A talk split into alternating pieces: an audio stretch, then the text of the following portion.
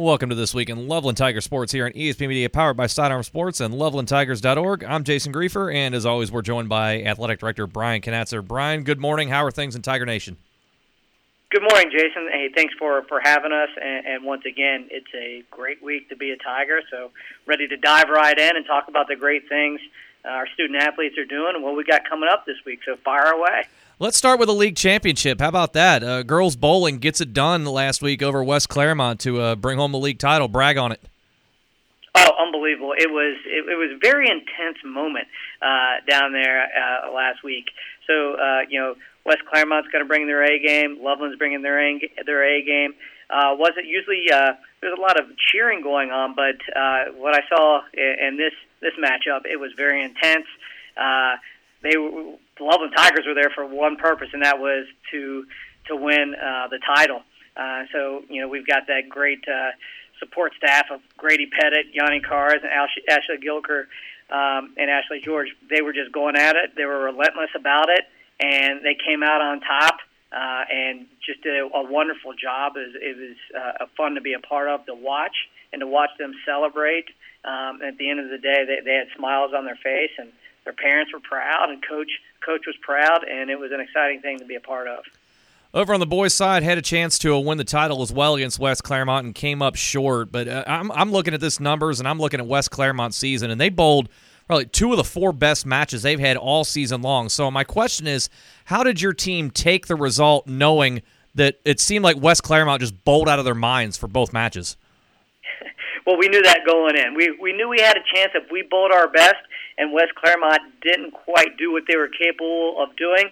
But uh, Jason, as, as you just mentioned, West Clermont came out on fire, and uh, so they did. They had their highest scores, and you know what? Our kids were good with it because they knew that they still bowled a, a, a great game. They competed at at their ceiling, um, if not a little bit above.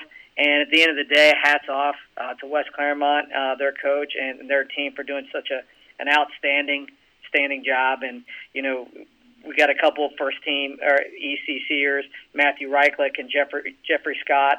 Second team, Alton French. Those guys leading the team.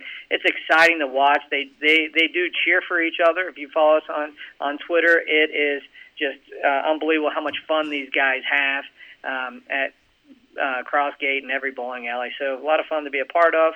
Um, so congratulations uh, to our boys team. 13 and four overall, nine and three in the ECC, average of 889. Tremendous group, uh, tremendous success this year, and uh, they earned every bit of it. Yeah, certainly did. Uh, let's move on and uh, talk about a one team. It's in action next week with a chance to uh, bring home some postseason accolades. That's your academic team. They've had some time off now, but as we said, the postseason tournament next Wednesday.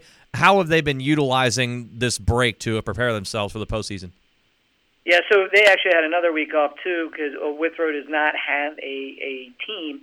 So what they're able to do is just practice more. Again, they've, they've clinched that that second place of uh, 10 and 2 record uh, in the ECC, and they are preparing.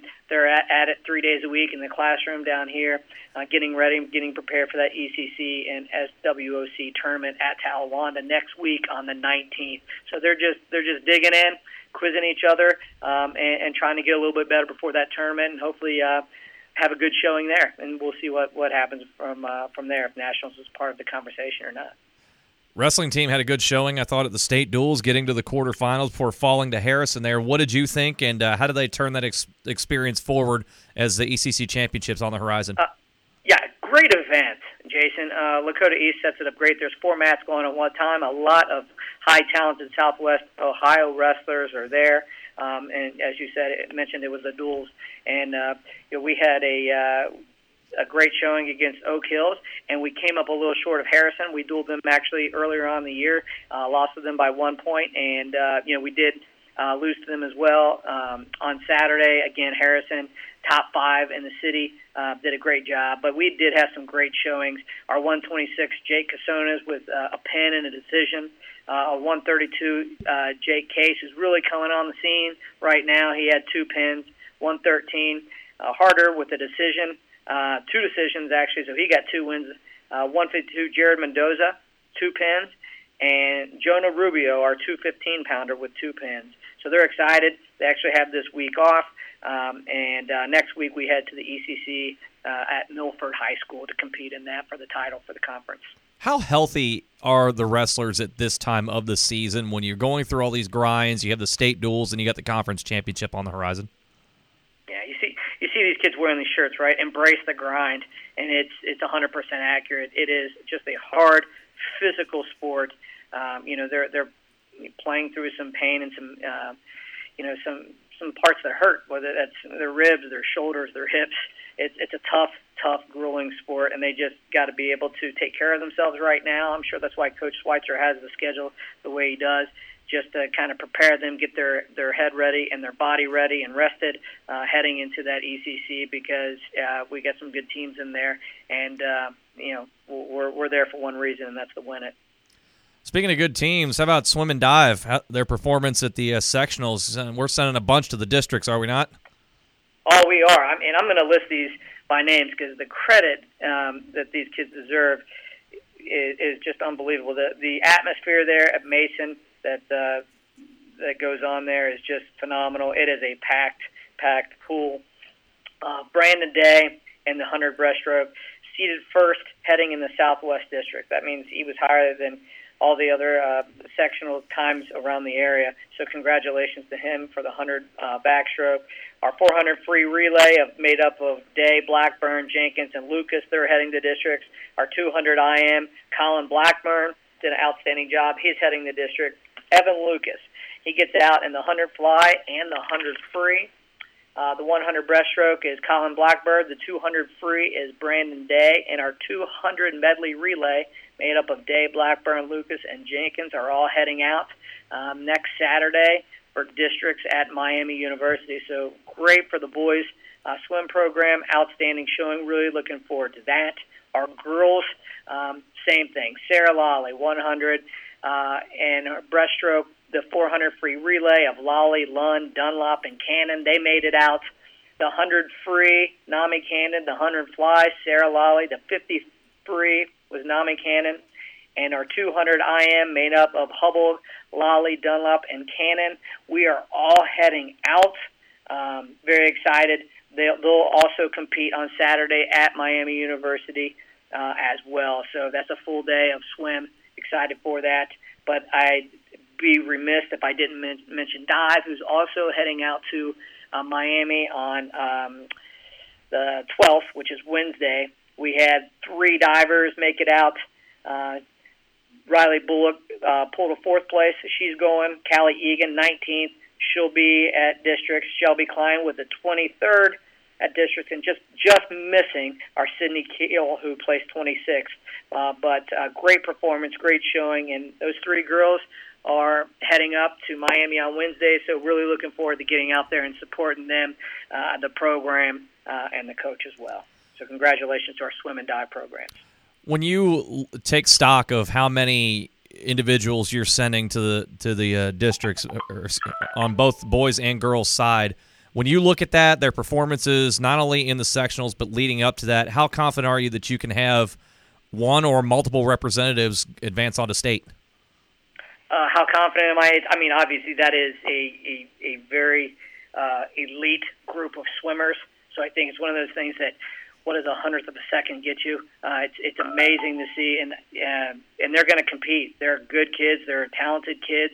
They're tr- well trained kids, well coached kids.